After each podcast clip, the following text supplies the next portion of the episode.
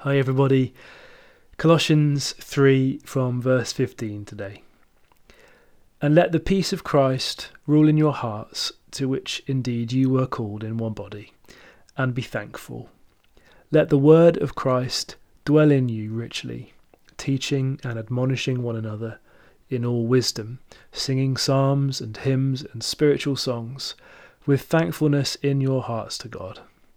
And whatever you do, in word or deed, do everything in the name of the Lord Jesus, giving thanks to God the Father through him.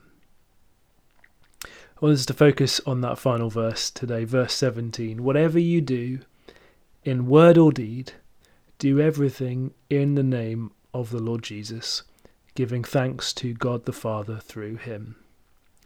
This is a great picture of the inner working, the structure of the Christian life an, an offering and response to God the Father through Jesus and in his name. We often use that phrase in Jesus' name, and uh, we maybe end our prayers with it.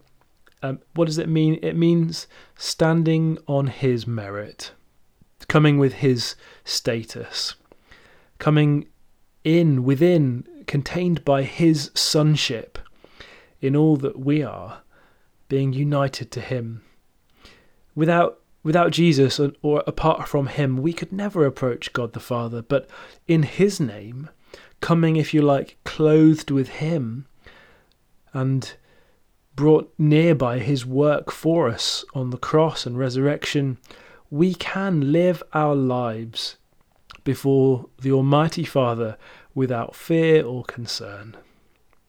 Verse 17 mentions for the third time in this little passage thankfulness. And we've said already that it is a great hallmark of the Christian life.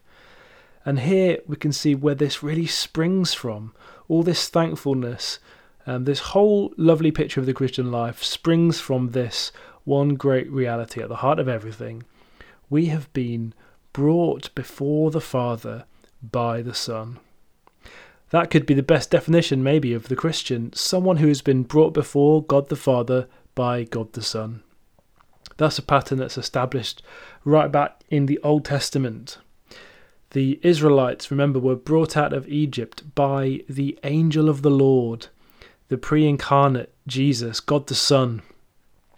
If you have an ESV Bible, you'll see that Jude, verse 5, is very clear that it was Jesus who led the people out of Egypt.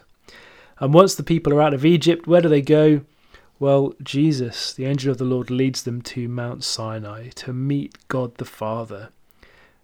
There they receive the law and hear his voice.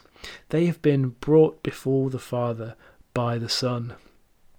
The same thing happens throughout the New Testament over and over again. Think of Jesus in the Gospels praying for people, bringing them before God the Father, lifting them up to Him, and standing before His Father with all the confidence and the privilege that is rightly his, and with that, lifting these people to the Father, asking for the Father's blessing or healing or deliverance for these people. Wonderfully, in John 17, Jesus prays for his disciples, and then he prays for all who will believe through their message. That's all Christians, you and me. That passage is sometimes called Jesus' high priestly prayer because he is the great high priest. He's the true mediator and sacrifice and sacrificer who brings us to God. And in John 17, in that high priestly prayer, right before he goes to make his sacrifice of himself on the cross, he prays for you. Back in the Old Testament, the high priest would wear a breastpiece with precious stones attached to it. And these stones symbolized the people of God.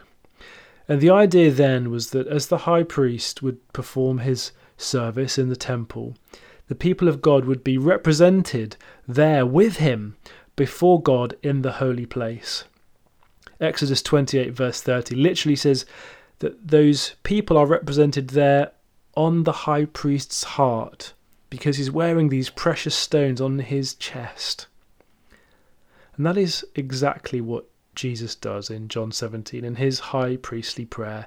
He goes before his Father in the place of sacrifice with his people on his heart like precious stones. And he's still praying for us today. Hebrews chapter 7 says that he lives to intercede for us.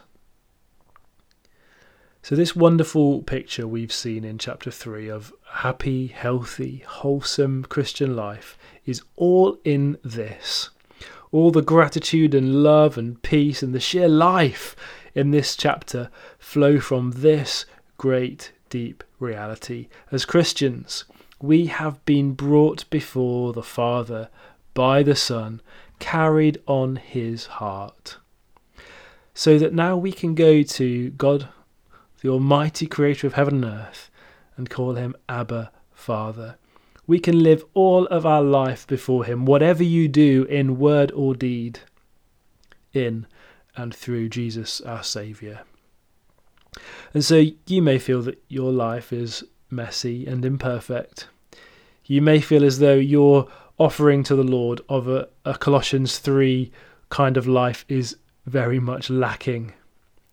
Okay, Okay, but you come to God in Jesus and not on your own merit, and praise the Lord for that. Therefore, you can come with confidence and security and a kind of liberated self unawareness that is all caught up in Jesus and who he is and what he has done. Because Jesus plus nothing really is everything. And so you can come before God the Father in whatever you do, word or deed, in and through the Lord Jesus.